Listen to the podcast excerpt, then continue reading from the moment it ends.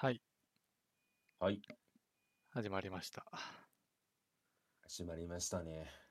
49回ですね。49回。とうとう49回まで来ました。うん。50回にリーチがかかりましたね。リーチ。リーチ。いやいや、まあ、一応50はね、記念、あの、キリがいいから。35周年とかよりはキリがいいから。50周年の方が。そっちの方がままあ、だキリがいいか年じゃない、さっぱり周年じゃないんだけど。違うんですけど、でも言ってもちょうど1年ぐらいなんじゃないんですか？違いましたっけ？ああ、そうだね。多分。うん。そんな気がする。なんかそんな話をしてた気がするんで、まあ特になんかやるってわけでもないんですけど、ぶっちゃけねうん、。まあそうなんだよ何もね。考えてねえし。で、まあこの1週間ですよ。うん。あ、今週はね、いろいろありましたよ。今週いろいろあったんですうん。かまあいろいろってことじゃないんだけど。あいや、正直今日撮るかうね、ん。金曜日にしなくていいかなっていうちょっと思いもあったんですよね。ほおう今週金曜日はね、う。うん。あれ？これ待って、ちょっと確認取ろう先に。な、ミニオンズしかないけど。いやいやいやいやいやいやいやいやいや。これ違ったかな？待って、私の勘違いだったらちょっと恥ずかし ?K、いから。K から始る。まるやつ？そうよ、K から始まるやつがさ、あるからさ。そうそうそうそう。どうしようかなと思って、これ見てからの方がいいんじゃないかなとも思ったんですけど、見てからっていう。見てから。まあ、見なくてもいやいやいやいやいやいやいやいやいや想像で喋る感じで。いやいや、見ないと喋れないんでね、さすがにね。まあさすがにね、ワンよりは進化してると思うんで、あまあどうしようかなと思ったんーですけど、まあ多分見に行かねえなと思って。あーしかも134分だって結構長いんだね。長いですねう。ん。いやー、苦痛の2時間の可能性があるんでねうん。まあまあまあまあ、多分まあ見に行きませんけども、見に行かないんだ 見に行かないんだ多分ね、そんなこと、金曜とか言って行かないんだ。いやいやいや、だから金曜日にするんだったら見に行きましたけど、うん。まあ今日撮ってしまったんでね。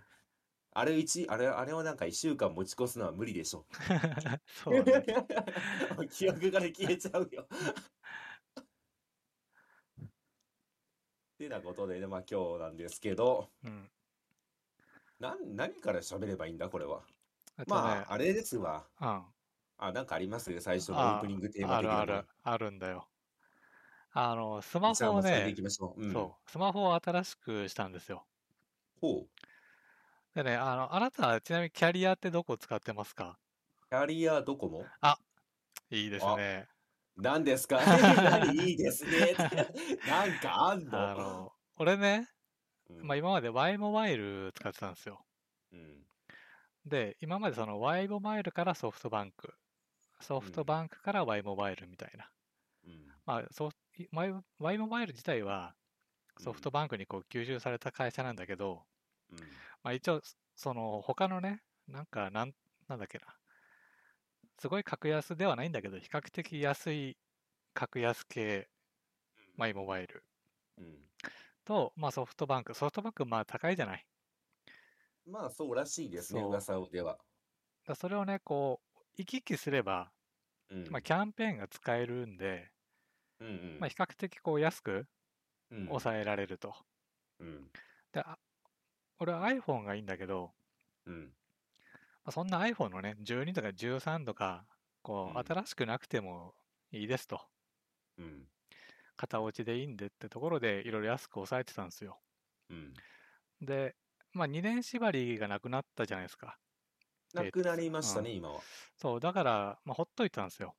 うんでもさすがにあので、バッテリーがね、ちょっと消耗が激しくなってきたから、うんうんまあそろそろ変えるかってことでね、うんまあソフトバンクショップというか Y モバイルショップに行ってきたんですよ。うん予約して。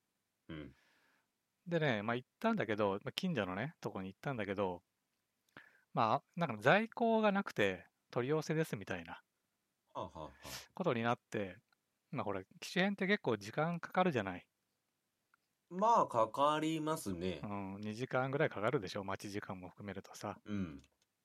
まあ、それが結局在庫がなしっていうことで、まあ、30分ぐらいで終わっちゃったのよ。うんうんうん。で、まあ、プランもなんかそんなのい、そんなにいいのがなくて、そのうんキャンペーンね。うん。で、まあ、時間も余ったし、ちょっとどうしようかなっつって。うん。で、隣にドコモショップがあるんで、うんまあ、一旦行ってみようかみたいな。その足でね。いいね話そう話聞くだけうん聞いてみようかみたいなね。うん。で、まあ、空いてたから行ったのよ。うん。でね、まあ、通されて、うん。もうね、ちょっと衝撃的だったんですよね、ドコモショップ。何が？もうドコモショップでもう終わり、終わりっていうかもう終わってますね。終わってましたうかんいや、私はそこしか知らないんで、他と比較したことがないのうで、ん。まあ、全くわかんないんですけど、ピンとこないんですけども、何が終わってたんですか？まあ、希望をね、とりあえず言うわけじゃないですか。うんまあ、iPhone がいいですとか、まあ、うん。今ね、YML 使っててうん乗り換えですとか、うん。で、そそういう感じで安くしたいんですっつって、うん。そしたらね、まあ、向こうがね、あの、いろいろこう提示してくれるわけなんですけど、で、実際にこう、機種代がいくらでみたいな、うん。で、基本プランがこう何個かあってみたいなうん。のをね、あの、全部ね、手書きなんですよね。手書き？手書き？手書きとはって感じあだけど。の、白い紙を出してきて、うん。その、ここの機種だと月々いくらでって何千円って書いて、うん。で、こう、なんとか割が使え使えれば、うん。マイナス何百何十円って書いて、うん。で基本プランがいくらでうん。何円ですとか言って、全部紙にね、書くんですよ。うん。うん。でそれをね、じゃあまあ合計いくらなんですかっつったら、うん。まあ、手元からこう電卓が出てきて、うん。電卓で計算するんすよ。うん。うん。あ、そん、なんかそんなことってあります？うん？これ、いやいやいやいや。そんなことってあります？って言われても、それしか見てないから、あー私は。そう、やっぱそうなのかな。どうでしょう？いや、あの、うーん？これね、俺はね、うんその Y モバイルとソフトバンクショップしかうん。ほぼ使ってないから、うん。まあ、言うんですけど、うんもう全部ね、あのタブレットでやってくれるんですよ。あ、でも私も、今新しいの買った時はタブレットだった気がしますね、もそう、それであのプランもさ、もうチェックボックス1個でさ、パワッと切り替わってさ、う。うん。で、機種もなんかいろいろこう、ページからさ、うんタッチするだけで、うん。機種代がバッてき切り替わってさ、うん。それをじゃあまあ家族で何台みたいなのもうん合算してこう、全部デジタルでやってくれるんですけど、うん。まあ、そこのドコモショップね、うん。全部手書きだったんですよね。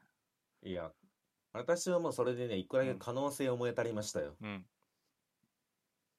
で、多分ね、タブレットを用意してるんですよ。うん、ただ、まあ、ある一定年齢以上の人には紙とはね、電卓使ってるんじゃないですか。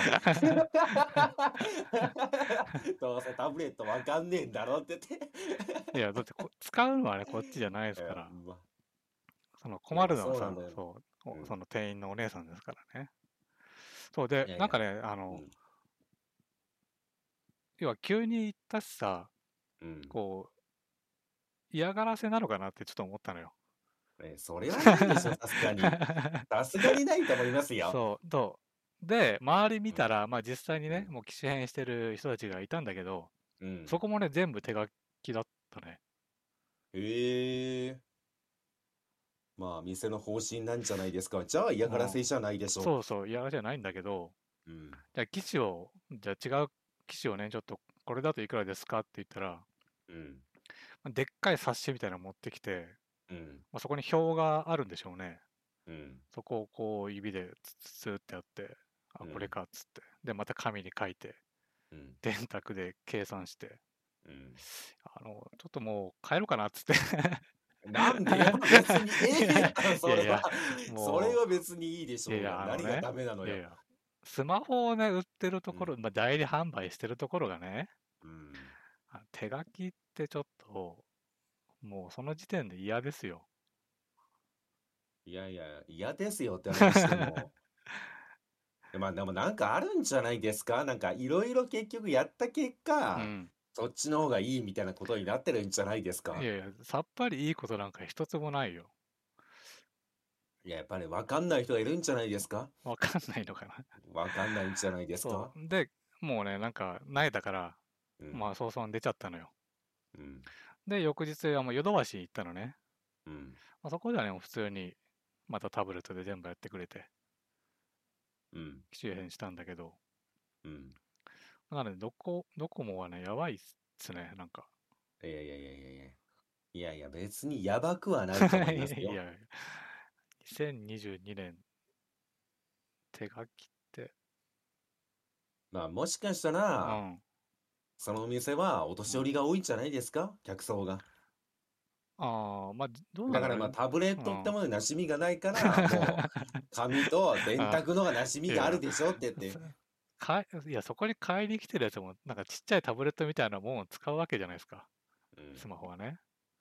うんさすがに、ガラケーをね、まあ、買ってくるような時期が来たらね、まあ、うんそうででもいいかもしれんけど、うん。ちょっとね、さすがに、さすがにと言われましてもねう。ん。でね、ちょっと話変わるんだけど、うん。あの、キッズ携帯をね、うん。購入検討してたわけですよ。ああ、いいんじゃないですか、今の時代。そう、あ別に違和の、感はないですし。やや共働き的な感じになってきてるから、うん。まあ、なんか連絡取れる手段がね、うんまあ、ないと家電がないですから、もう今時ね、うん。うん。キッズ携帯をね、まあ、買いたいですと。うん。そしたらね、まあ、その一応、ぜ行ったところ全部に一応聞いてみたのよ、キッズ携帯について。うん。そしたらね、まあ、まずね、スマホを勧められるわけですよ。うん。うん。うん。要は、スマホを子供よ、まあ、子供用っていうか、スマホにしたら実質そっちの方が安いですと。うん。まあ、キッズ携帯だとね、トータルなんか1000円とか1500円ぐらいがかかるのかな。うん。でもまあなんかスマホ、なんかデビュープランみたいな、まあ、よく言いがちだったんだけど、うん。まあそれにすると、なんか900円ぐらいで済みますみたいな。うん。うん。なんかね、全部そこ、そういうところがね、スマホをしてくるんだけど、うん。まあ、そもそもね、スマホはまだ学校に持ってっちゃダメなんですよね。あれ、子供携帯は OK なんですか？そう、子供携帯 OK。あ、へえ。まあ大丈夫なところもね、あるんだろうけど、うん。うん。まあ、うちはダメってことで。そう。で、キッズ携帯がね、あの、ん GPS 機能うん。で、こう、親がスマホで位置情報を見れるみたいな。うん。まあ、それも申し込みたいですみたいな。うん。うん。でね、この GPS 機能がね、うん。機能とかプランがね、結構ね、うん。なんか、なんだかなって作りしてて、うん。例えばじゃあソフトバンクショップでキッズ携帯買うじゃないですか。うん。で、そのキッズ携帯の GPS 情報を見れるのは、うん。ソフトバンク携帯だけなんですよ。うん。うん。だから親が仮に片方ドコモで、片方ソフトバンクだったら、うん。ソフトバンクの人しか見れないんですよ。うん。うん。うん。うん。これドコモも一緒で、うん。ドコモで、ドコモのキッズ携帯買うと、うん。親がドコモじゃないと、この位置情報が見れませんみたいな。うん。うん。うん。なかなかこう使いづまあ、使いづらいですよね、あれ。うんいや、もうそこはさ、もうなんか子供の安全ってものをね、まあ売り物にしてる以上う、ん。統合しろよと思いますけどね。ねねえ、なんか、それ、だからそこでアコギなことされてもなっていう、思っちゃうんだけどな。え。まあ、たまたまね、今、二人ともソフトバンクだったからよかったけど、まあね、人によってはね、まとまってないとこもあるだろうし、あ、もちろんあると思いますよ。うちとかうんも最初そうだったし。ちょっとね、なんか使いづらいよね。じゃあ、その話聞くとあれじゃないですか。ドコモさんは一周回って紙対応だったじゃないですか。どういうこと？まあ、えかまあ、もし紙、紙の対応であったからい、や いやいやいや、そこでだってね、うん。めちゃめちゃいい対応されてしまって、じゃあドコモにしようかなって変えてしまってたら、うん。キッズ携帯困ってしまったわけですよ。あペーパーができたことによって、携帯変えずに済んだんですよ、キャリアを。よかった、よかったって言って。あ。まあね、あんま変える気もなか。一応ね、なんか特別安いキャンペーンとかやってないかなぐらいの、まあ、うんうん感じで言ったからいいんだけど、うーん。まあなのでえで、結うん局子供携帯どうするんですか？買うんですか？ああ、もう買ってある。あ、買ってあるんですか？うん。あれって確か電話だけできるんでしたっけ？あ、電話もね、メールもできるよ。あ、へえ。そう。で、親が、あの、機能を管理できる。うんうんまあ、カメラもなんかついてるしね。うん。うんうん。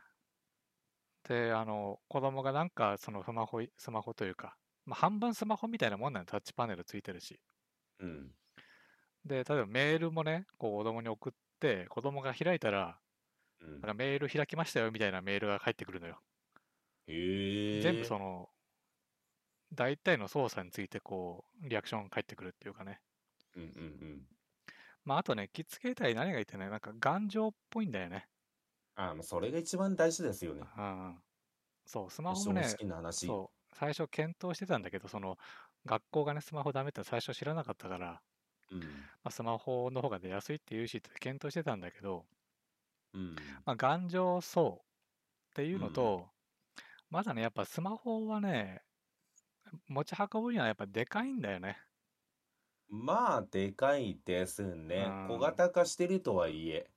そう、子供にしてはでかいし、うんまあ、だからキッズ携帯でいっかっつう。まあ、あと学校にね、そもそもスマホを持っていけないから、うん。そういうわけでね、キッズ携帯を買いましたね。おお。どうですか？使ったんですか？もう一回でも。うん、あの、ちょいちょいあの子供にメール送ってるよ。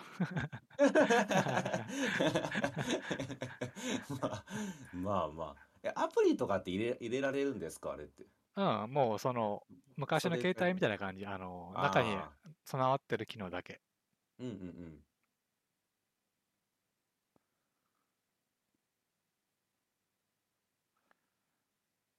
まあ、それでね、こうスマホをね、俺も新しくしたわけですよ。うん。で、iPhone のね、SE3 みたいな、SE の第3世代みたいなやつ。わあ、そっち方面全く私わかりませんわ。もうね、iPhone7 かな。うん。で、俺前使ってたのは8なんだけど、うん。もう7も8もこの SE も、うん。全部ね、大きさが一緒なんですよ。あ、そうですね、なんか。うんえ、あ、そっちは全くわかりませんけど、確かに、あ、こっちのあの12とか、うん。今どこまで出てるのか全く知らないんですけど、こっちうんもなんかだいぶ形というか大きさはもう定まってきたんだろうな感はありますよね。そう、でも、あの、カメラがさ、うん。いくつかついてたりとかでさ、うん。まあ、専用のね、多分あの、ケースとかうん。必要なんでしょう。でもこの SE はもうずっと昔からその変わっ大きさもカメラの位置うんも全部何にも変わってないから、うん。もう売り場はもうまとめられてるんですよ、そのケース売り場というか。うん。だ結構ね、いっぱいあって。でね、あの、初めてあの、なんていうのかな、ケースをね、うん。まあ、手帳型っていうのかな。手帳型にしたんですか。そう。まあ、なんでかっていうとね、あの、もうね、キャッシュレスに移行したいなと思って、生活を。まあ、まあそうですね。うん。で、まあ、 Suicaをね、とりあえず入れといて、うん。まあ、あとはなんか、で、なんだっけ、電子マネーじゃないけど、とかで、生活していこうかなってやってたのよ、今週。うん。でね、まあ、電車、もうほぼね、財布使わないから、もう楽っちゃうん楽なんですけど、うん。あの、キャッシュレスはキャッシュレスで、まだむず、結構難しいですね。難しいとは？あの、要は、ここはあれ使えるけど、他のところは、あ そのそれはいっぱいありますね、今。そう、あの、一本だとね、ペイうんペイ一本だとまだ生きていけないんですよ。あの、ペイペイは うねん、正直ね、ちょっと弱い感ある。あ、そうなの？でも、ペイペイはかなりね、多い方だと思うよ。あ、そうだ。お、あ、そっか、ペイペイでも多い方なのか、あれっうて。ん。私の周りでも結構 PayPayはね、なんか、ここ使えなかったとか聞いてたんでう、ん。いやー、うん、どうなんだろうなーって結構考えてたんですけど、やっぱりまだ使えないとこありましたか？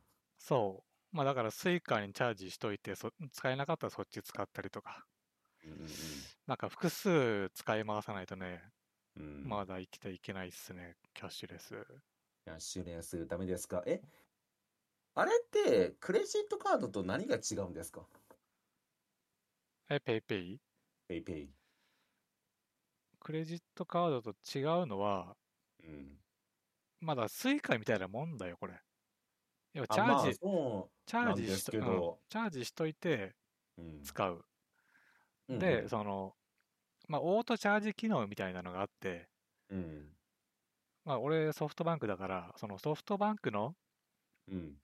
まあ、携帯代みたいな感じで追加されて、うん。まあ足りなくなったら勝手に5000円チャージして、みたいな。うんうん。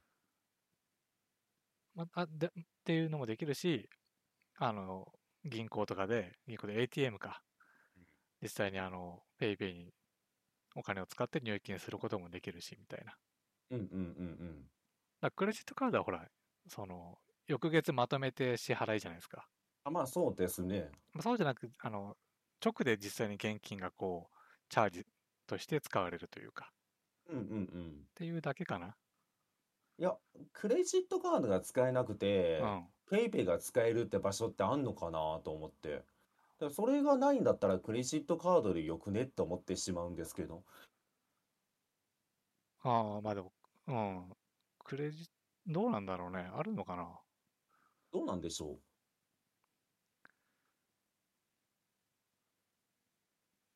私は今、その、何でしょうね。まあ、現金以外だと、うんク。レジットカードだけなんで、今、どうなんだろうと思って。クレジットカードがあればいいのかなとか思ってたんですけど。ああ。まあでもあんじゃない？クレジットカードそもそもね、使えませんってお店もあるし、うんうんうん。あのほら、なんかお店側がね、手数料を支払うとかで。ああ、うんなるほどね。うん。まあだからそどれ、どちらにせよ一本だとまだね、生きていけないですよ。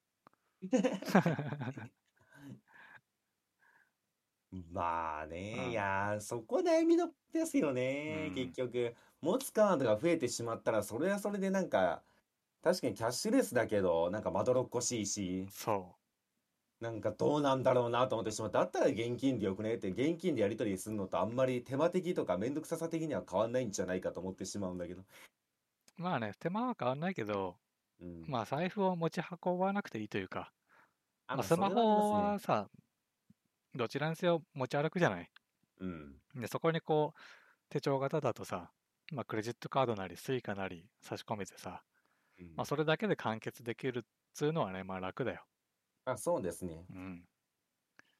私も財布は一応、まあ、基本持ってますけど、うん。あの、スマホケースの方に、あの、クレジットカードとか入れてるんで。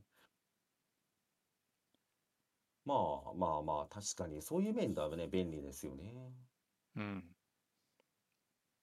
え、ちなみに手帳型ってなんか、まあもちろん選んだと思うんですけど、うん。なんかグッズじゃないんですか？グッズじゃ。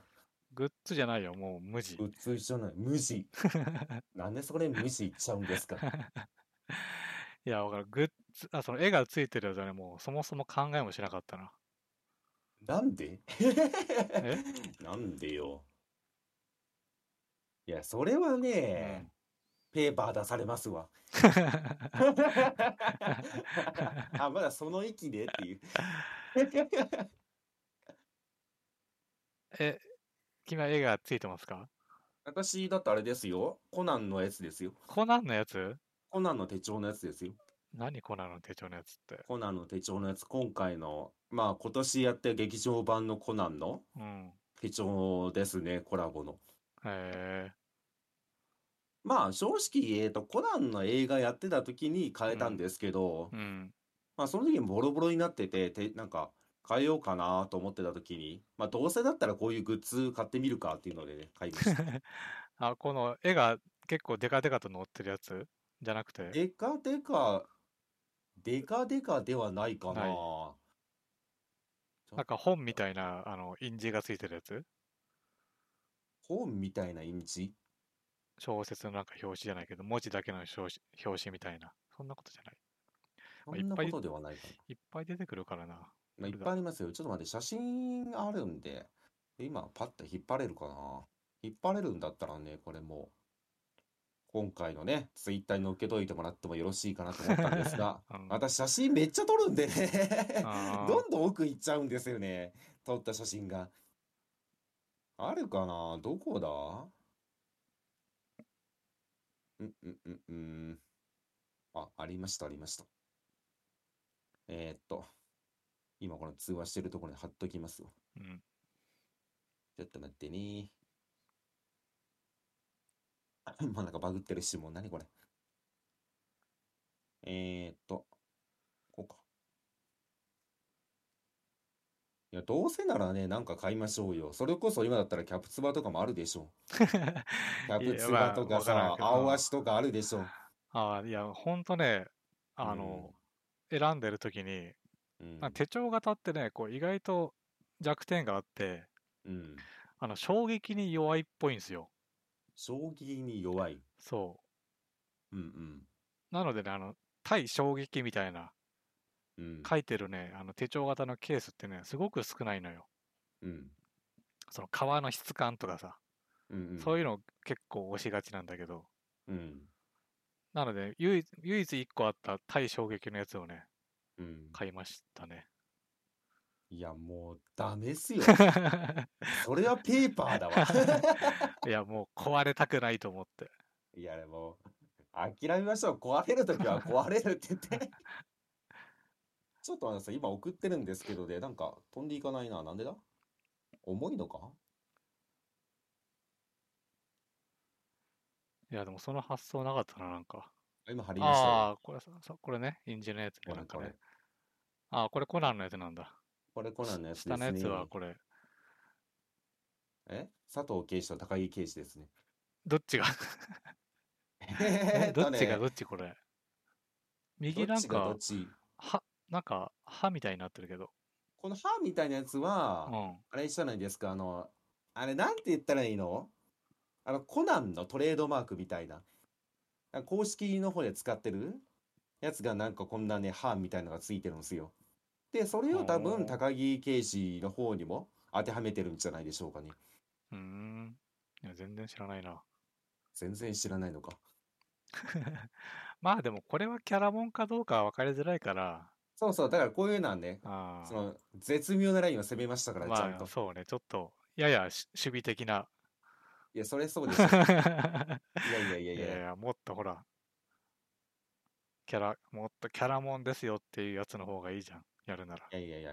上にコナンって書いてあるし、コナンって書いてんのこれ。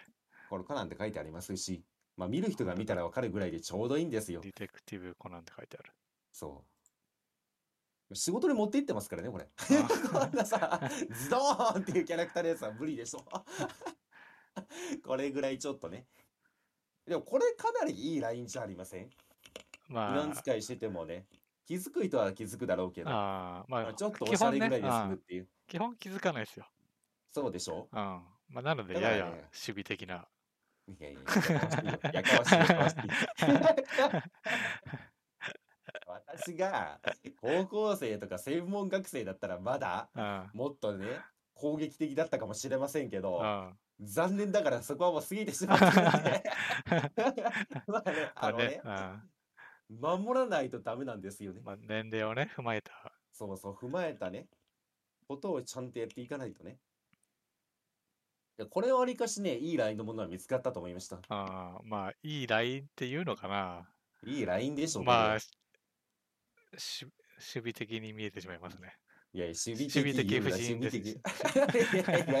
いやいやいやいやいやいやいやいや違う違う大人になるってことはうん。リスク管理ができるってことなんでなるほどね。そういうことなんですよいやこれね買おうと思ってからうん。めっちゃ調べたんですよねこれ公式コラボのものなのかなってめっちゃ調べたんですけどなかなか出てこなくてあ探し回って探し回ってねあ一応公式って書いてあるなって見つけて予約変えたんですよあ。あ、でもこれ、その、え映画のやつなんじゃないの？一応ねこのなんか映画のやつなんですけどう、ん。な今こういうなんかアニメグッズアニメグッズって言ったらいいのかな？こういうなんて結構その非公式なものも出回っててあそういうものをね、やっぱりね、持ってしまうと、ちょっとね、不不都合が生じる可能性があるんで、あ。映画館とかにで買ったとかそういうことじゃないんだ。あ、違うんですよ、これ。通ね、販なんですあ、よ。まあネットか。ほそら、あの、パンフとかにさ、う。うん。あの、グッ最後の方にさ、グッズが山ほど載ってるページあるじゃない？あります、あります。あれにはなかったんだ。あれね、なかった。なかったんだ。し、あのね、あの、サンデーの公式にも、なんかそのコラボグッズの、なんか、通販ショップがあるんですよ。うん。公式のうん通販ショップがあるんですけど、そこにこれがなかったんですよ。ああ、じゃあび、結構は際どいね。で、際どくて、だからうん調べてたら、あの、まあ、何々ってブランドがコナンとコラボみたいな記事を見つけたんで、ああ、よかったーと思ってました。あ。パチモンじゃなくてね。そうそうそう。パチモンをね、持ってしまうとちょっと怖かったんで。まあ、ちゅうことでね。え、特に子供携帯ってこういうのはないんですか？ケー、あのケースみたいなのって。ああ。ケースは、まあ、そもそもね、このキッズ携帯の専用のこうケース売り場みたいなのが、まあ、ヨドバシににすらなくて、うん。なんかどっかになんか混ぜられてちょっとだけあったのよ。まあケースはなかったかな。うん。で、ソフト、そのソフトバンクキッズ携帯とか、ドコモキッズ携帯、それぞれ用の、うん。あの液晶保護シールうん。がもうバラバラでもう形がね、やっぱ違うからバラバラで売ってて、まあ、ソフトバンクのやつがなかったから、まあ、結果そう通販でちょっと注文したぐらい。うん。ただ、だからランドセルにつけれる、なんか携帯入れみたいなうん。のを買ったぐらいかな。あとストラップ。いや、まあ、子供携帯だったらなんか、それこそなんか好きなアニメのグッズとかあったら、つけてあげたら喜ぶんじゃないですか。ああ、でも多分、うん。そもそもあんま数がね、ないんだろうね。通り部探しましょう、通り部。通りまあ、あとスマホになったらね、うん。もう好きにしてくださいって感じですよ。うんうん。まあ、あと、俺が最近まで使ってたその iPhone8 をもう上げてるから、うん。まあ、それはね、なんか、東京リベンジャーズのうん。N になってますよ。喜んでますね。まあ、このね、スマホケースね、あの、買うときちょっと面白いのがあって、うん。この、もちろん、そのスマホによってサイズが違うんで、まあ、調べるわけですよ。こうんのスマホケースが、あの、その、どれに対応してるのかみたいな、自分のその持ってる機種うん。の、その、言ってしまうナンバリングって言ったらいいのかな？がちゃんと入ってるかどうかとか調べるんですよね。うん。じゃあね、なんかね、出てくるんですよ。この、このコナンの携帯も、ケースもそうだったんですけど、うん。あの、言ってる意味ちょっとわかんないかもしれないんですけど、私も最初わかんなくて、うん。言ってしまったらこの携帯カバーは言ってしまった iPhone X に対応してますとか、サイズ感に対応してますって書くのはわかるじゃないですか。うん。iPhone ほぼ全機種対応って書いてあるんですよ。どう思いますこれ？え意味わかんないでしょ、これ最初。これマジ意味わかんないでしょ。だって、大きさがそもそも違うじゃんね。違うのにうん書いてあるんですよ。iPhone 全機種対応って言って。っへていうのを見たときにえ。う、ん。これ一体何を言ってるんだって私も思ったんですようね。ん。で、周りに聞いてみたんですよ。じゃあね、あ今私これ使ってんのもそうなんですけど、うん。あの、カポってはめるんじゃないんですよね。ああ、あの、端っこ、なんかバンドみたいなやつってこと？いや、違うんで違うんだすよ。あのね、このケースの真ん中あるじゃないですか。うん。で、まあ大きさは多分ちょっと大きめに作られてるんですよね。うん。で、パカって中開くじゃないですか。うん。すんげえ強力なね、両面テープがあるんですよ。ええこれね、ビビりますよ。あの、はっつけてしまったらね、今剥がれないもん。あ、でもまあ、剥がれないならまだいいよ。粘着がね、弱くなるとかじゃなければいいよ。そうですよ。で、これね、で、後ろにその、機種によってそのカメラの位置って違うじゃないですか。うん。位置とかまあ、これおサイズがね、そもそも。サイズが違うじゃないですか。うん。だからこれ、どうやって写真撮るんだろうと最初思ったんですよ。うん。ご安心ください。スライドするんでシャコって言あって。なるほどね。そう、だから、あの、まあ、iPhone ケース全機種対応って書いてあっても、うん。適当は書いてないってことをね、ちょっとね、周りでも伝えておこうかなあまあ、一応ね、使えますと。そうそうそうそそうで、てこの手帳型って初めて使ったんですけど、う。うん。まあ、意外な盲点というか、まあ、多分ね、本当は全然意外じゃないんだろうけど、うんまあ、使って初めて聞く、気づく盲点。うん。あの、何か着信あってもね、さっぱり気づかないですよね、これ。あ、マジですか？うん。ああ、へえ。まあ、もそもそもね、音を出してないから、うん。うん。まあ、振動とあと画面にね、なんか出る。るじゃない。うんで。も画面ほら、常に見えないじゃないですか。ああ、それはそうですね。うん。いや、それはもう開くんですよ、パカッと。こまめに。こまめに。こまめに開くって言って。でもどうなんでしょうね。さっきなんか衝撃に弱いって言ってましたけど、うん。私、手帳型に変えてから割れたことないんですよね。あ、そうなんだ。うん。あの、手帳型じゃないやつ、うん。スタンダードなやつを使ってる時は結構割れたりしたんですけど、うん。手帳型に変えてから画面割れたことないですね、私。まあ、そもそもその iPhone 自体がね、こう、対衝撃ああ、もちろんもちろん。強くなってるっていうのもあるんだけど、うん。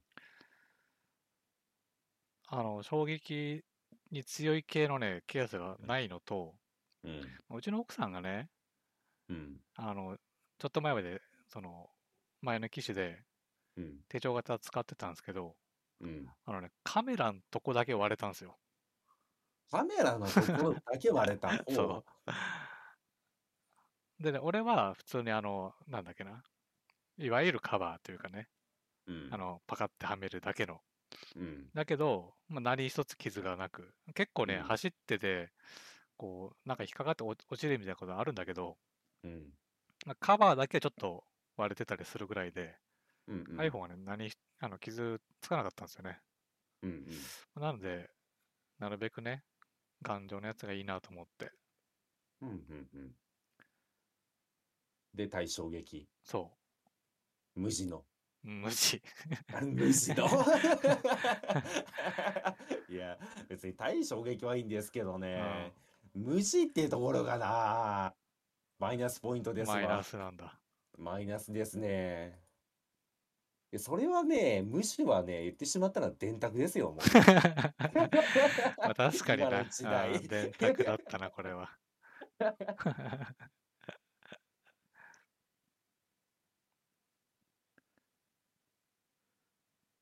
うん。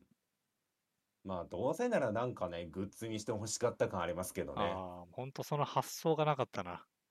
いやいや。感性が死んでいきますよ。発想と感性が死んでいきますよ。ないの？すあ、青足とか、スマホケースみたいなのあるやん。あいっぱいあるやん。ー青足。ああ、でもそああ、青足だな。キャプテン翼ならいいけどな。なんでよ。いや、キャプツバ絶対ありますからね。むしろ青足よりあると思いますよ。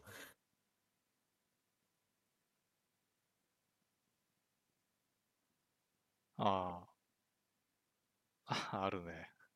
いや、この、ドーンって翼くるやつにしときます。ああ、いろいろありますよね。なんかこのミニキャラみたいなやつとか。うんうん。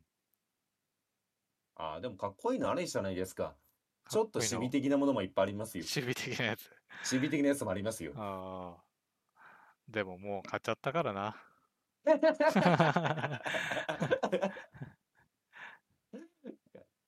ったか。うん。まあ、これをね、でそうなかったんですか、もう。これを捨ててまでこう、絵をね、撮るっていうことはなかなかね、まあ貧乏症なのでできないんでね。うん。まあ何年後かボロボロになって、次ね、変える時が来れば、うん。まあ2年後ぐらいかな。うん。に覚えてたらね。その発想がね、そう、なかなかないから、うんうん。多分忘れますね。忘れますか？いや、だって、せっかくなんかいろんなゲームもやるし、本も読むし、映画も見るし、うん。言ってしまったらアニメも見るようになってんのに、うん。なんかそういうとこなんかなと思って。攻めないんだなと思って。そう。せまあ、攻めるっていうか攻めるというか発想が出ないというか。そう。あの、なんだっけな。ススイカとか入れ入れられるところが2つ欲しかったのよ。うんと、うん。うん。対衝撃が欲しかったの。大衝撃が欲しかったのか。なるほどね。うんまあまあまあ。まあいいでしょう、今回は。うん。まあ、そんなとこかな。スマホを変えたって話は。うんうんうん。まあ、それだけで多分今1時間ぐらい行ってません？今40分ぐらい。でしょ？うん。わりかし行ったなと思って今。まあまあ、じゃあスマホ談義はこれぐらいにしときますか。うん。まあ多分これ無限に2時間ぐらいいけるんでしょうけど、うん。やろうと思えばね。まあね、まあいろいろあるから他にもね、実はね。うん。まあでも、で、次なんかありますか？ああ、エクタさんある？私？うん。私はもう何でしょうね。まあ、まあ某映画の話とう、ん。まああとはなんかあれですよね。まあ一応1週間歩いてますよってぐらいかな。ああ、続いてるんですか？続いてますよ。えっと、この1ヶ月でうん。40キロ歩いてますね。1ヶ月で。いや、まあ1 1ヶ月っていうかまあ10日ぐらいでしょ。10日ぐらいかな。4000、え ?4 万293メートルとか言って。2300キロカロリー消費って言って。おお、歩いとる歩いとる。ああ、いいじゃないですか。まあ、あとね、やっぱりね、うん外歩いてるんで当たり前なんですけどね、うん。焼けましたわ。ああ、そうだね。ああ、てか、天気良かったんだ、そっちは。え、こ土砂降りでしたけど。どうしたそう、今週悪かったよね、天気、ずっと。悪かったっすよ。むしろ今が梅雨じゃないかってぐらい悪かったですよ。ねえ、また梅雨になっちゃったみたいなね。ねえ。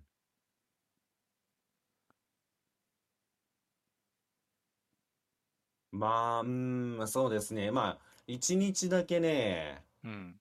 ゲリラ大豪雨の中歩いてましたよ。びっしょびしょでね、歩いてましたよ。あまあ、それぐらいのモチベーションもありますよ、まだ。あ、うん、いいんじゃないですか。俺もまあ、その、うん、うん、帰ってから、うん、やっぱ2時間歩くとはちょっとやっぱ無理になってきたから、うん、帰りをね、その、ちょっと遠くの駅からうん、歩く形に変えてますね。うん、うん、うん。まあ、そうですよね。私もその、自転車通勤してるところをね、全部あの歩きに変えたんで、うん。やっぱりね、自転車で行って帰ってきて、そっから家を出るっていうのはね、もうエネルギー使っちゃうんで、どうしても。うん。体力的にもね、心的にもエネルギーがいるんで、だったらもう行き帰り歩いちゃおうっていう感じで今歩いてますね。うん、いいんじゃないですか。ええ、ええ、ええ。で、あれね、小学校の時、まあ私地元から出てないんで、今んとこ。うん。まあ働きには出てますけど、うん。だからね、この間ね、昨日かな、一昨日かな。あの、小学校の頃の通学路歩いてましたよ。あそうなんです。そんなじも、その、変わってないんだ。子供の何頃から。も変わってませんね。そうそうそう。で、まあね、言ってしまったら通学路なんでう、ん。小学校の頃、なその言ってしまったら友達の家とか同級生の家とかあるわけですよね。うん。そこで2、3軒回ってみたんですけどね、うん。誰もいませんでしたね。田舎と思いました。その通学路ってさ、うんたまに通ることってある？その全くありませんよ。なかった？全くない。あの、俺ね、その子供の頃、うん。よく通ってたと、まあ、通学路があって、うん。で、まあ、引っ越したから、もうそれ以来なわけですよ。うん。でね、こうたまにこう思い出して、その住所も細かく覚えてないから、うん。あの、Google マップでね、うん。その学校からこうこうやって帰ってたかなみたいなもう当然道もね変わってたりするだろうしうん。まあなんか暇な時見たりするんすようん。その時にやっぱこうもう30年ぶりぐらい見るとうん。なんかね記憶と全然違うっつうかうん。うん。あのねやっぱ子供ってちやっぱちっちゃかったんだろうねうん。なんかすごい遠かったりすごくでかかったような道とかが記憶あるんだけど、うん。Google マップで見ると Google ストリートかうん。ストリートビューで見ると、ちっちゃかちなんかね、結構ちっちゃいなみたいな、っうん。うん。うん。ていう感覚になるんだよね。いや、その感覚はでもね、やっぱり歩いてみるとありましたよ。ある。あのー、学校の前に一箇所だけその横断歩道があったり渡る場所があったんですよね。うん。そこの横断歩道って結構車の通りが多くて、言ってしまったらみんなで車止めてもらって、みんなでなんか渡ってたって印象があったんですよ。うん。で、歩いてみたんですよ。うん。横断歩道2歩でしたね。あえ、マジかと思っあて、こんなんかと思って。一車線ぐらいの感じ？一車線ぐらい。本当に一車線ぐらい。一車線、まあそうですね、一車線ギリギリぐらいかな。でかい車は間違いなく通れないぐらいで、うん。一歩二歩で横断歩道が 横断できてしまうという。あ まあちょっと面白かったですね、そういうとこは。ーあー、やっぱなんかね、あの、その記憶のサイズ感とね、違うの、ちょっと面白いよね。違いますね。違和感がすごいっていうかね。うんうん。まああとね、あれですわ。小学生の頃、最近ちょっとそのお菓子うん。とか、まあその駄菓子屋を題材にした漫画を読んでたんで、ほ小学生の頃にお世話になった駄菓子屋、う。うん。まあさすがにやってないだろうと思って見に行ったんですよ。うん。まあやってませんでしたね。あもう言ってしまったらね、すまあ10年、数十年経ってるんで、あ。うん。そこはね、やっぱり寂しい気持ちになりましたよ。あまあだよなと思って、まあそれは分かってはいたけど、みたいな。ただ面白かったのは小学校のグラウンドも見れたんですよね。うん。なんも変わってませんでしたね。あ大体あの建て直しとかあるじゃないですかとかちょっとなんか改築じゃないですけどそのなんか補強したりとかあ。うん。全くありませんでしたね。もうそのまんま残ってましたもん。っ うーん。て思いましたね。遊具ちっちゃと思いましたね。ああ、やっぱちっちゃく感じる。さすがにめちゃめちゃちっちゃいなと。運転とか何じゃこらと思いましたね。いや運転ってだって正直小学生以降ってやらないじゃないですか運転なんあて。であの時って足つかないじゃないですか。あ。今やったら多分頭とかつきますよ。ああ、そんなに。サイズ感全然違いますね。びっくりする。だからまあそれで、まああ今回はそんなに実家とか雨降りそうだったんであ。うん。完璧に逆走はできなかったんですけど、うん。今度はねあのが小学校からあの前のここに引っ越す前の家うん。あ本当に通学路を歩いてみようかなと思ってました。うーん。それはそれで面白いかもしれんなと思って。ああ、いいね。俺はもう遠いとこだし、まあそうですようんね。遠い上に、さらにその実家からも遠いところだから、うん。もうスストリートビューで、しかも合ってんのかなみたいな。いや絶対合ってませんよ。絶対に違うと思いますよ高校であったかなとか思いながら見るぐらいしかできないですからね。うんうん。いや、楽しいですわ、やっぱり。っ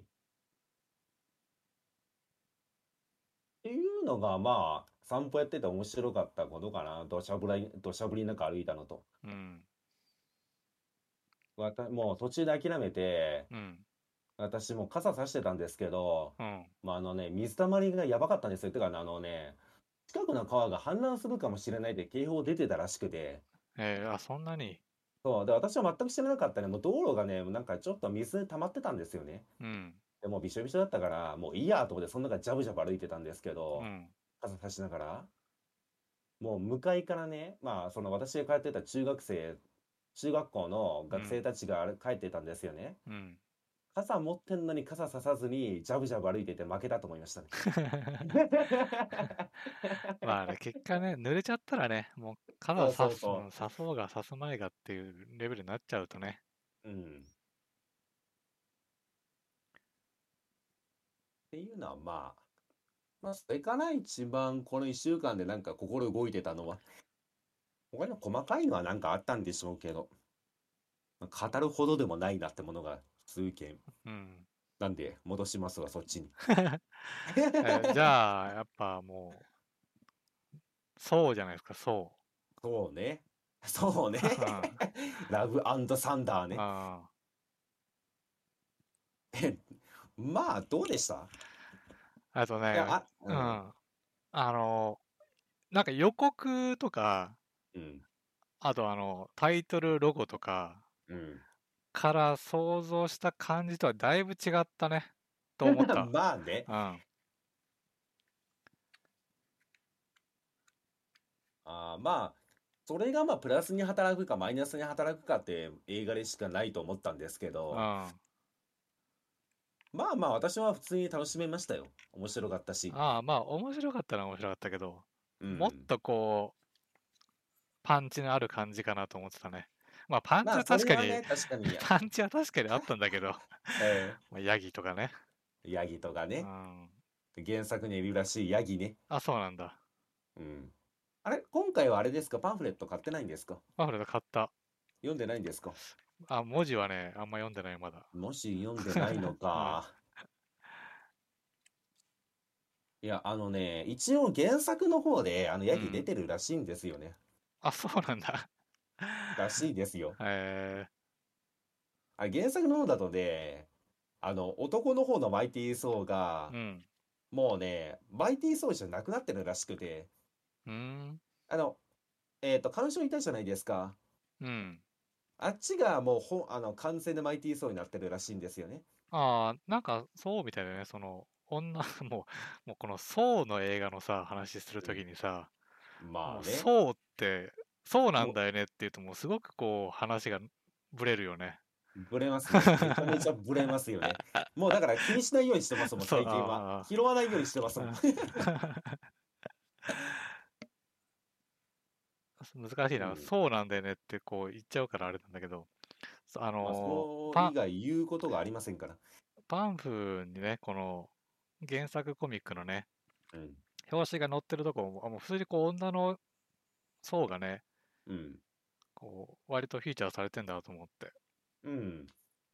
で、なんかあの、何でしたっけ？ビフレスト？なんか移動ワワープ技持ってるじゃないですか。ああれが、えっと、元祖そう、あの、男の方はもうできなくなってるらしくて、あ、れってあの人の能力じゃない？いや、あれあは一応、その、うんまあ言ってしまったら、あの、武器？うん。でできることらしいんですけど、うん。えっと、ムジョルニア失ってしまってて、もうあれができなくなったらしいんですよね。うん。でもあいつは宇宙飛び回らないとダメじゃないですか。うん。で、それを移動するために出したのがヤギだったらしいんですよね。あだから本家ではあのヤギは、あの、もう本当に公式の乗り物らしいですよ。飛び回るために。っへて書いてましたわ。え。へ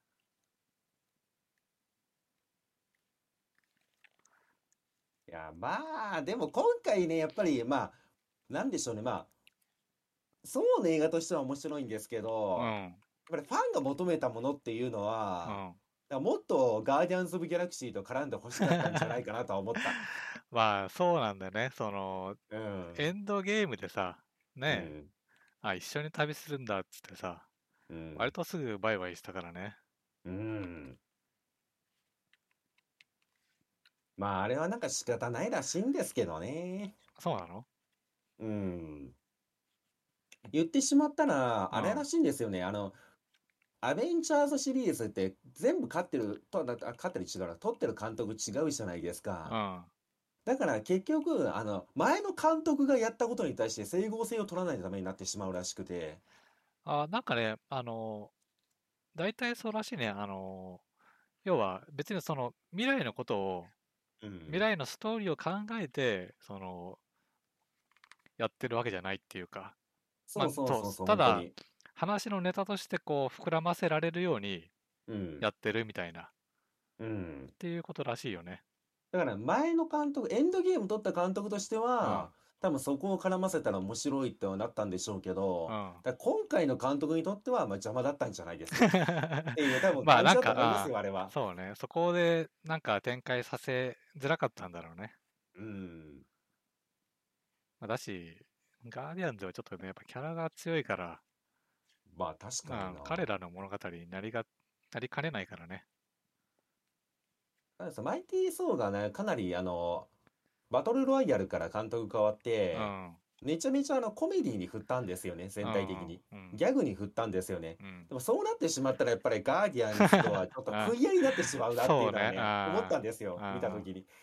だからまあそれでちょっとさすがに軸がぶれるなってことで切ったんだろうなと思って。今回とかもうギャグ全振りじゃないですか、もうん。う。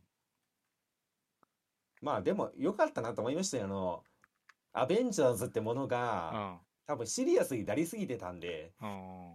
だからそういう意味ではね、やっぱりガーディアンズ・ギャラクシーとか、今回のこのソーみたいな、うん。これぐらいなんかポップな感じのものがね、出していかないと、全体に重くなってしまうから。うん。まあでもなんかさ、うこう、ん。こんなに、そうってさ、うん。あの、出てきた時のキャラともう全く別人だよね。別一になってますね、今。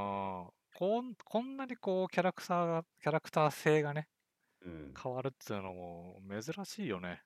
珍しいですようね。んなんか、もともと人気はあったらしいんですけど、バトロワから監督変わって、その人が結構コメディとか、あれ、監督の名前忘れましたわ。えー、なんだっけ？ど忘れした、今。えーっとね。あ、そうそうそうそう、タイカ監督ね。タイカ・ワイティティ監督ね。YTT になね。うんワイティティね。になってから、まあ、言ってしまったら、こっちにも振り始めて、うんマイティーソーはこっちの路線になるんだろうなにもう行くみたいですね。でこういうのをこういう感じになんかコメディっていうかポップな感じに撮るのが得意な監督らしくてうんでソーの魅力っていうのはそこじゃないかっていうので突き詰めたらしいんででこのパンフにさ最初のこう、アベンジャーズに出てきてるソーがいるんだけどうん。あのもうデザインが デザインが違いますね。脇脇役だもんねこれ。主主役のデザインしてないもんね。まあしてませんでしたよね最初は。この丸いのがねでっかい丸いのついてて。うん。それは今回さもう主役のカラーリングしてるじゃんこれ。まあ主役ですようね。ん。なんか、しかもまあ、うん。アメコミヒーローですよねもう完全な。そ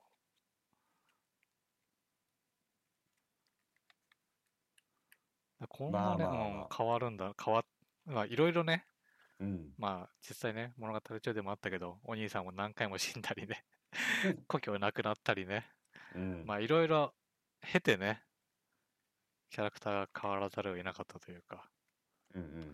まあ、そんなね、キャラクターもなかなか珍しいからね。うんうんでもキャラクター性で言ったら、この前ね、ほら、ドラゴンボール見てさ、うんご飯が結局ご飯だったみたいな話じゃない、普通は。キャラクターって、キャラクターってそういうもんじゃない？うん。もうそうで、じゃあそうのキャラクターって何って言ったらもう分かんないもんね。もうわかんないですね。ただ面白いおっさんやな。そう。今回は面白いおじさんだったからな。えでも映画で良かったのはね、あのね、まあタイトルもあの、あのロゴを見た時点でなんか察してたんですけどう、ん。すげえチープに撮ってんのがいいなと思って。あめちゃめちゃチープじゃないですか、今回のって。いうんやそれがいいなと思って、なんか軽く見れるなと思って面白かったですよ。うんあとね、そう、あの、ちょっと名前忘れたけど、あの、神々が集まる国あったじゃん。ああ、ありましたね。あそこの CG すごくなかった？すごかったですあね。の、街並みというかさ、うん。あそこのね、きあまあちょっとね、あの予告でもやってたけどね、うんうんあそこすごかったよね。すごかったですね。うんそこで行われてんのがギャグなのが面白いですよ。そう。こんなセット、そうなんよこんな CG 作っといてやってることはそれかい、ドリフかよって。しかもね、あの、神々の中でもね、うあの、上下があるっていうね、ん。ね。悲しみ。いや、ゼウスは面白かったですけどうね。ん。でですね、まあ、うんまた出てくるのかな。まあ間違いなく出てくるでしょう、次回。で、今回あれなんでしょう？なんか新しい技術を使ってるみたいなこといっぱい書いてましたよね。ああ、そうそう。それ、あの、実際にこう、なんだっけね、LED なんとかっつって、あの、CG で光を当ててるんじゃなくて、本当にひ光らせて当ててるみたいな話だよね。みたいです。えっと、ライティングの方うと、ん。その舞台設定の方、設定じゃない、セットの方か。で、なんか新しい技術を導入してるみたいでう、ん。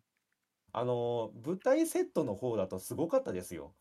あ、あの、LED、LED ボリュームっていうのかな、あれは。うん。確か名前が。あの、言ってしまったら、あの、メイキングとかでよくなんか、ブルーシートとか、ブルースクリーンって言ったのかな、あれ、後ろ、まあ、グリーンバッみクね。うんググリーンバック、グリーンバックの前で演技してるじゃないですか？う。ん。あれじゃないんですよね、もあ、だう。言って実しまって、あの、全部を LED の、うん。うん。で、ガッて全部覆って、モニターで、うんそこで本当にリアルに CG でそのエリアを、てか、その場所をうんもう描写するっていう。で、それやることによって、言ってしまったら俳優さんたちもうん。空間をつかみやすいし、うんまあ、もちろんグリーンバックでの演技ってもう100%もう想像力で任せてるんで、うん。ただそういうのがなくなったおかげで、なんかさらにクオリティが上がったりだとか。で、今はなんかそのちっこい部屋ぐらいしか作れないらしいんですけど、うん。これが多分将来的にはもっとでかくなってくるんじゃないだろうかっていう期待も込められてるみたいで。へえやっぱすごいね。すごい。だから、で、今はなんかそこに映す背景うん。だからそのまま映画に使うっていうのはちょっと難しいらしいんですよ。まだ荒いところがあって。うん。ただ将来的にはこの背景がもうパッパって全部切り替わって、しかもそのまま背景で使えるようになるんじゃないかみたいなことも言ってて、うーん。進化はやばいみたいですね。そう。で、ライティングのうん方見ました？ライティングはね、そいや、このね、パンフでちょっと読んだぐらい。いや、そうで、これ、ビビりましたよ。読んで、うん、まあ、あそこかなって思ったのは、うん、あの、影の国に行く前にさ、うん、あの、ほら、天の川じゃないけど、うん、すごい綺麗なとこあったじゃん。うん、あそこがね、あの、ほら、男そうと女そうがうん、話してるところの、うん。なんかライティングがね、あの、要は CG っぽくなかったんだよね。うん、うん、うん、だから、なんかその辺なのかなとか、ちょっと、実際は知らんけど、うん。思ったかな。私は影の国のライティングがそうなのかなってちょっと思いましたね。最初見た時うに、ん。なんかある一本の光から入った時だけなんかその髪の色とかが映ってたじゃないですか。うん。だからこれ、え、なんだこれと思ってあそこは見てたんですよね。あれはあれは CG? CG なんじゃないかだからこれすごいなって、なんか説明読んだらあれでしょ、あの6方向からも俳優にな。ライトを当てながら撮影して、うん。で実際に映像を使う時にそのライト、ライティングうん。全部当ててるライトのうちどれを使うかを後から選べるみたいな。うん。うん。すごいみたいですよ。なんか私はもうなんか全然ピンとこないんですけど、ただもう6箇所から当てた状態で撮るらしいんですよ。うんで、その映像編集の段階でこの6箇所のうちライティングどれを使うかを後から選べるっていう、っへていうものらしくて、なんか画期的な進化らしいですよ。え。うん。だから前までみたいに、ここに照明当てて撮ってみて違うな、照明変えて撮るっていう手間がなくなったみたいで、1回で撮ってしまって、その後から好きなライティングを選べるっていう。うん。進化してますね。うん これも最新らしいです、ライティングの今。日本映画大丈夫か？いや、今やべえこと起きてんぞ、向こーうんいや、もうスタッフロールとかもさ、死ぬほど人多かったもんね。えねえ。うん。そうですね。確かにめちゃめちゃ多かったっすね。そう、一個のセクションに死ぬほど人がいるから、ねえ。うん。いや、なんかこういうなんかね、新しい技術で撮った映画ってのはやっぱりいいなと思いましたわ。うん。でこういうのはでもやっぱりパンフレットとか読まないとね、わかんないことなんで。まあ、パンフレットもね、そういうの書いてたり、書いてなかったりするから、今回の意外とこう、そうそうその辺書いてあるから、うん。まあ面白いよね。で、気になって私もね、あれなんですよね、あの、その、パンフレットの中で LED ボリュームって書いてあったんでう、ん。帰ってきてから、その、そう、ラブサンダー、新技術とか、うん。言ってしまったら、その LED ボリュームって調べてみたんですけどう、ん。全く記事出てこないんですよね。まだ予告というか、その、メイキングでも出てこないんだ。うんなんかその、海外ではすごい取り上げられててう、ん。記事にもなってるんでしょうけうど、ん。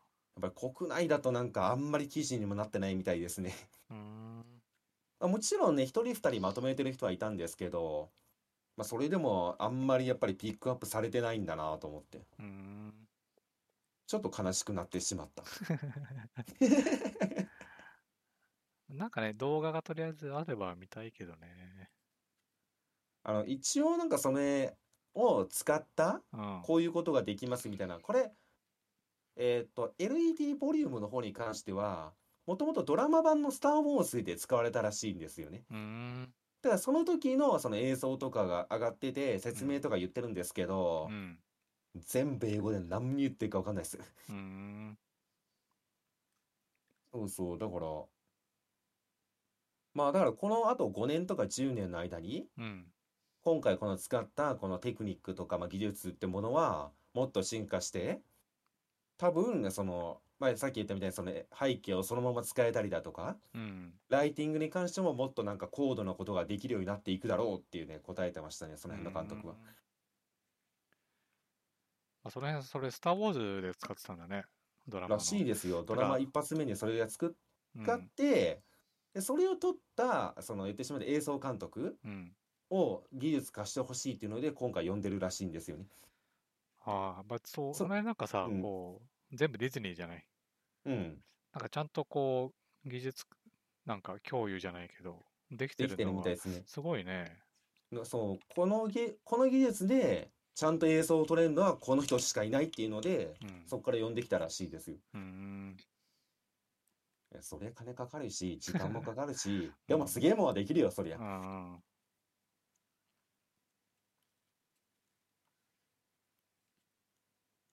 一応まあちょっと、技術的な面の話になってしまったんですけど、うん。もうちょっと内容触れときます。内容がな、あんまなかったからな。まあ内容はね、マジでないですよ。あの、本当に起こったことをそのまま見て笑えばいいと思うって感じ。っあていう感じの映画でしたよね、今回ーうは。ん。見たままもう笑ってくれっていう。ナタリー・ポートマンもね、帰ってきましたかああ、そうね。ら。うん。でああ、でもね、なんか話で言ったら、ちょっと、まあこれが見落としてるのかわかんないけど、うん。なんかね、全体的に話がね、こう、つながってなかったような気がして、うん。特にこう、わかりやすく感じたのは、あの、今回ヴィランがさ、うん。あの、ツルツルの人じゃないですか、ハゲの。うん。うん。うん。5話ね。そう。で、あいつがさ、あの、まあ、神々に復讐するっていう話はまあ最初わかるわけじゃないですか。うん。で、神の国に行った時に、なんか急になんか、あいつはなんか願い事を叶えようとしてるみたいな、うん。うん。うんそんな話が急に出てきたり、なんか全体的にね、んなんかそんな話だっけみたいな。うん。まあ、どうあれそれはね、かなりぶっ飛んでましたよね、うなんか。ん、ぶっ飛んぶつ切り感あるというか。そうそう、全体的にぶつ切り感がね、あったんですよ。うん。結構その、話、まあコメディなんだけど、うん。割となんかこう、スッて冷めちゃう瞬間みたいなのね、うん。うん結、構多かったっちゃ多かったね。で、うんうん笑いもさ、その、めちゃくちゃ笑える感じじゃないじゃん。その、まあ、違いましたねク。スクスって感じでしょ？うん。のもあって、なんかね、こう、話と話のつながってなさと、その辺のバランスなのかなわかんないけど、ちょっとなんか、そこまでこう、入っていけなかった感じは、ああ、それはね、私も感じましたよ。なんか、荒い部分があるなと思いましたよ。うん、まあ、でもなんか、なんでしょうね。まあ、タイトルがもう明らかにあれって、うん、昔じゃないですか。サンダーバードとか、あのあたりのタイトルロゴじゃないですうか。ん、で、あの頃のあの映画とか作品っうて、ん。多分ストーリー展開的にはね、これぐらいぶつ切りだったと思うんですよね。あ、そういうことなの多分だだからね、まあ、そうなのかなと思いました、私は見てて。うんだからそういうなんか昔の、最新技術を使ってうん。昔のチープなものを取ってんのかなっていうう、ん。と思ったからあそれはそれでまあ感性の問題だからいいのかと思ってしまいましたね。わざとこれすごくチープに取ってるなと思って。昔まあ昔ならではというか最新技術で昔のように取ってるっていう。こう、ラスただ多トだうん分ね、うん。賛否あると思いますよこれ間違いああ、なまあそうだと思うよ。くうん絶対に。うん。そうだからラストのところでさ、うん。まあうん、こう、今日、あの、む娘ちゃんができて、うんこう、一緒にね、戦ってドンって終わりじゃない。うんで、その後、こう、最初のエンドクレジットって、うんまあ、こう、と、主役たちの人の名前なのかな。うんこの、いわゆるララブサンダー的なロゴで、こう、名前がボーンって出るじゃない。うんで、なんか、そこ、そのテンションと、その直前のやりとりって、なんか、そ、そんなテンションだったかみたいな。っうんうんてのはね、なんかこう、思ったね。なんか気持ちのその、感じがね、いまいちこう、あの、フォント感とね、なんか合わなかったな。まあちぐはぐ感はすごかったですよねうん。今回。えらいちぐはぐになってんなっていうのは。ん。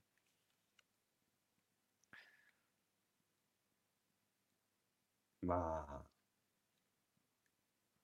まあいいんじゃないですか。マイティーそうだし もはやマイティーそうだしっていう。もともとマイティーそうでぶっ飛んでたし。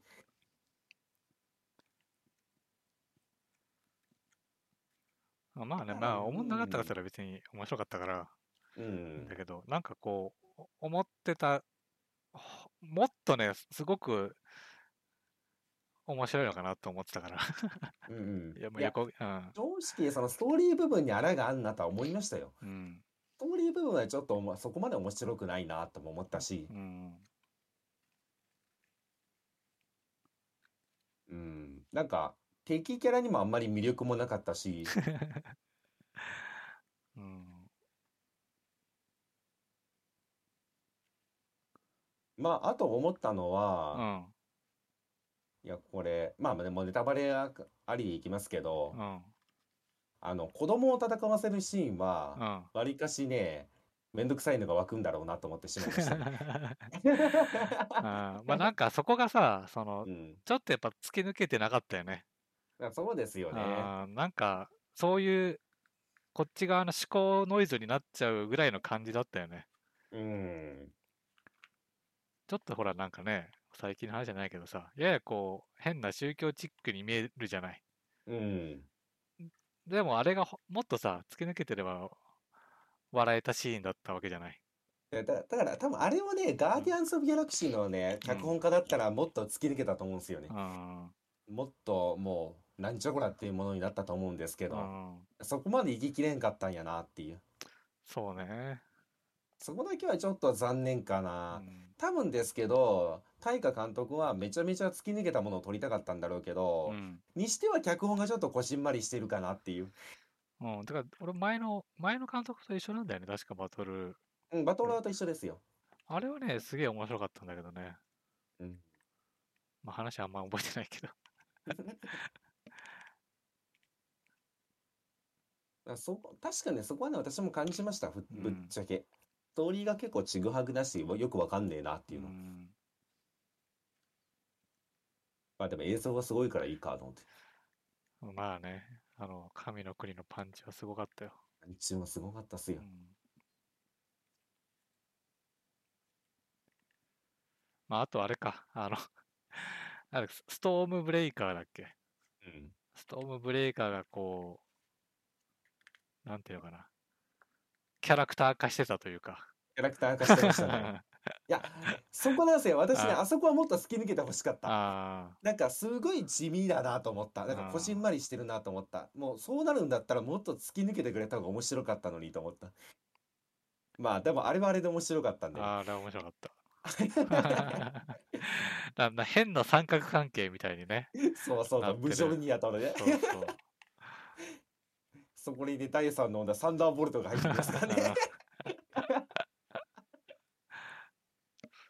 れはまあ笑いましたけどね。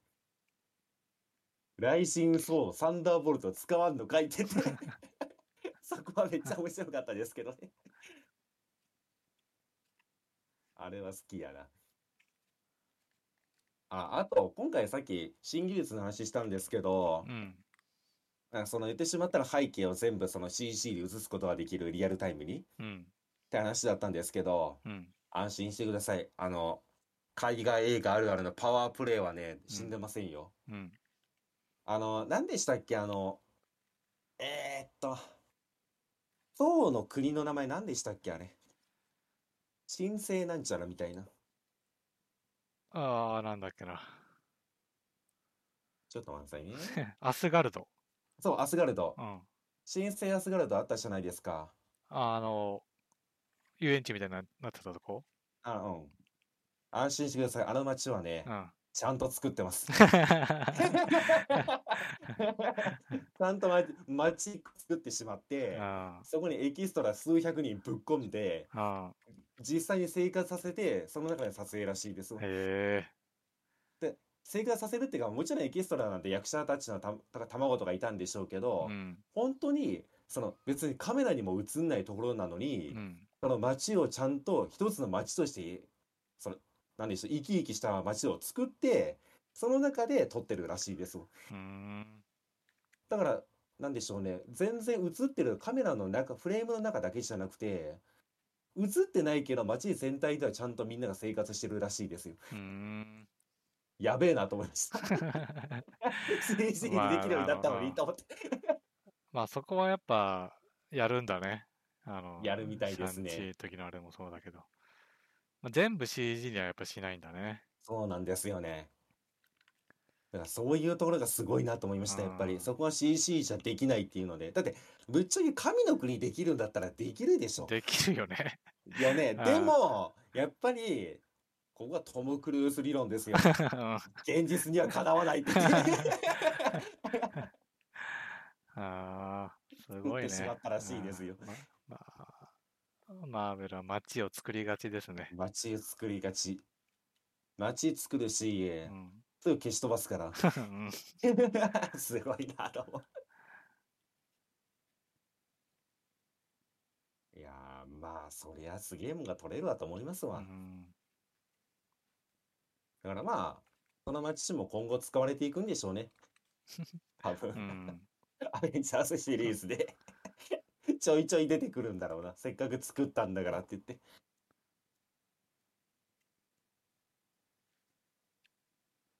まあなんかあったかなわかんないよ。せっかく作ったんだからって言っても、うん。まあ次はそこが CG になってたりする可能性もあるからね。まあもちろんあるんですよね、う んそれが。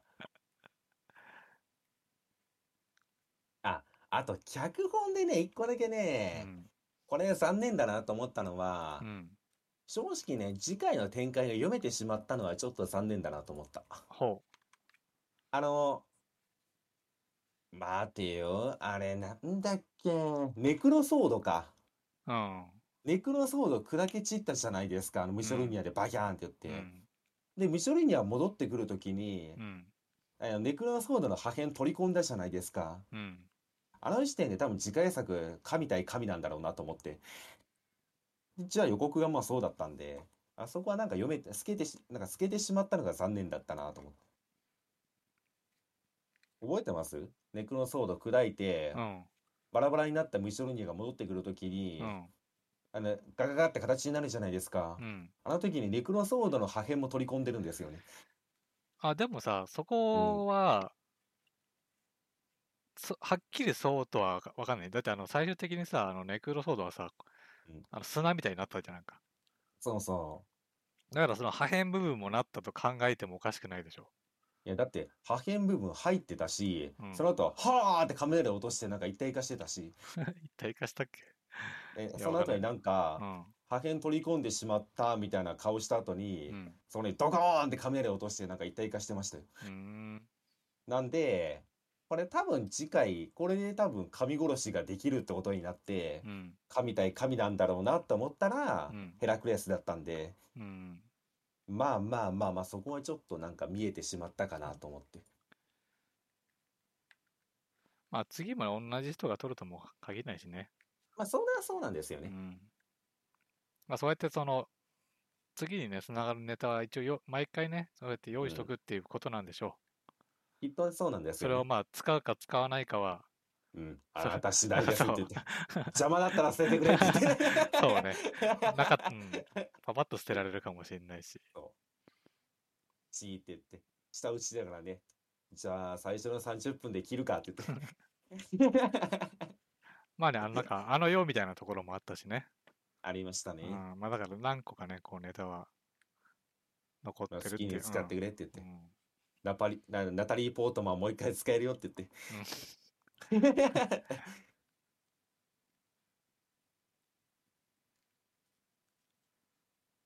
まあ、てなところかな。うん。あの映画は。見に行って損はないと思うけど、そうね。まあ、マジで賛否あると思う、あれは。うん。からまあ、それをね、確かめに行くっていう意味では見に行った方がいいかもしれないって。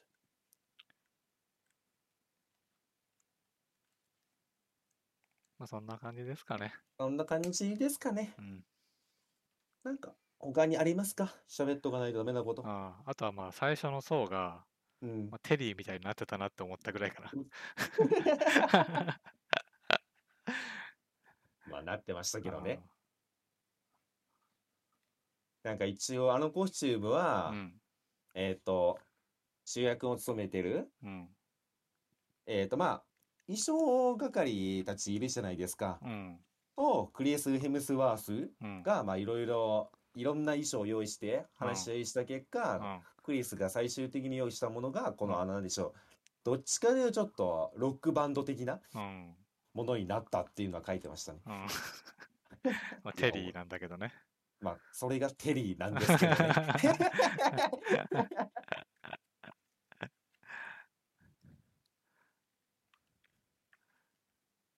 いや、まあ、でもね、仕方ないと思ったはやっぱりね、まあ腐ってもうん、マイティー・ソーって神じゃないですかう。ん。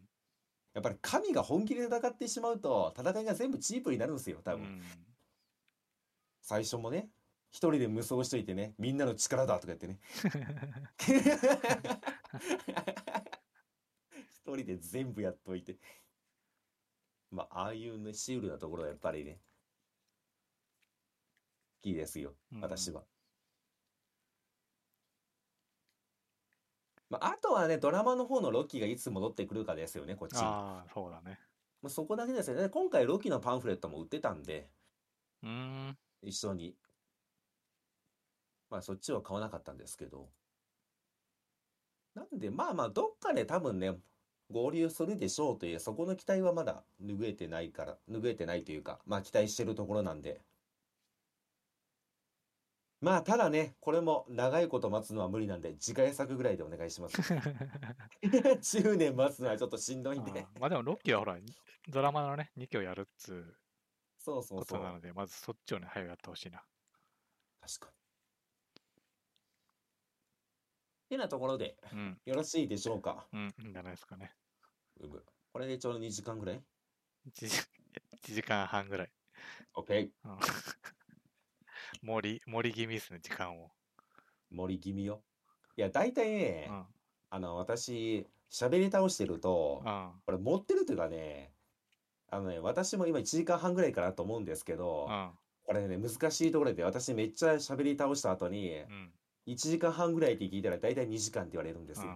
うん。だから最近は、多めに言っとく。あのね、そう、裏、もう最初から多めに言っとこうと思って。もう逆張りみたいになってますけど。でもほら、でも超えてしまったら、ほらほら、あの、何でも鑑定団とかでもさ、うん。予想の金額がでかすぎたらさ、うん。やっぱしょぼくなっちゃうでしょ。ああ、でもこう今に関してはね、うんこれも2時間超えてますよって1時間半ぐらいと言われた時に、うん。ちょっとほっとしてますからね。あそうあまあ、それぐらいがちょうどいいよねっていう。どっちかっていうとね。だから、どっちかっていうと、悲観的な方の2時間ぐらいって聞いてるんで、ああ、よかったよかった。いい感じの尺じゃんって今思いましたもん。っていうところでね、ー今回、まあ、第49回か。うん。うん。まあ、次回50回、あ、ただね、来週からちょっと私の方のスケジュールがまたごちゃる可能性があるんでうん。、はまあ、また無理そうなら声かけますわ。いはい。はいはい。じゃあ、これにて49回うん終了でございますと。はい、ありがとうございました。ありがとうございました。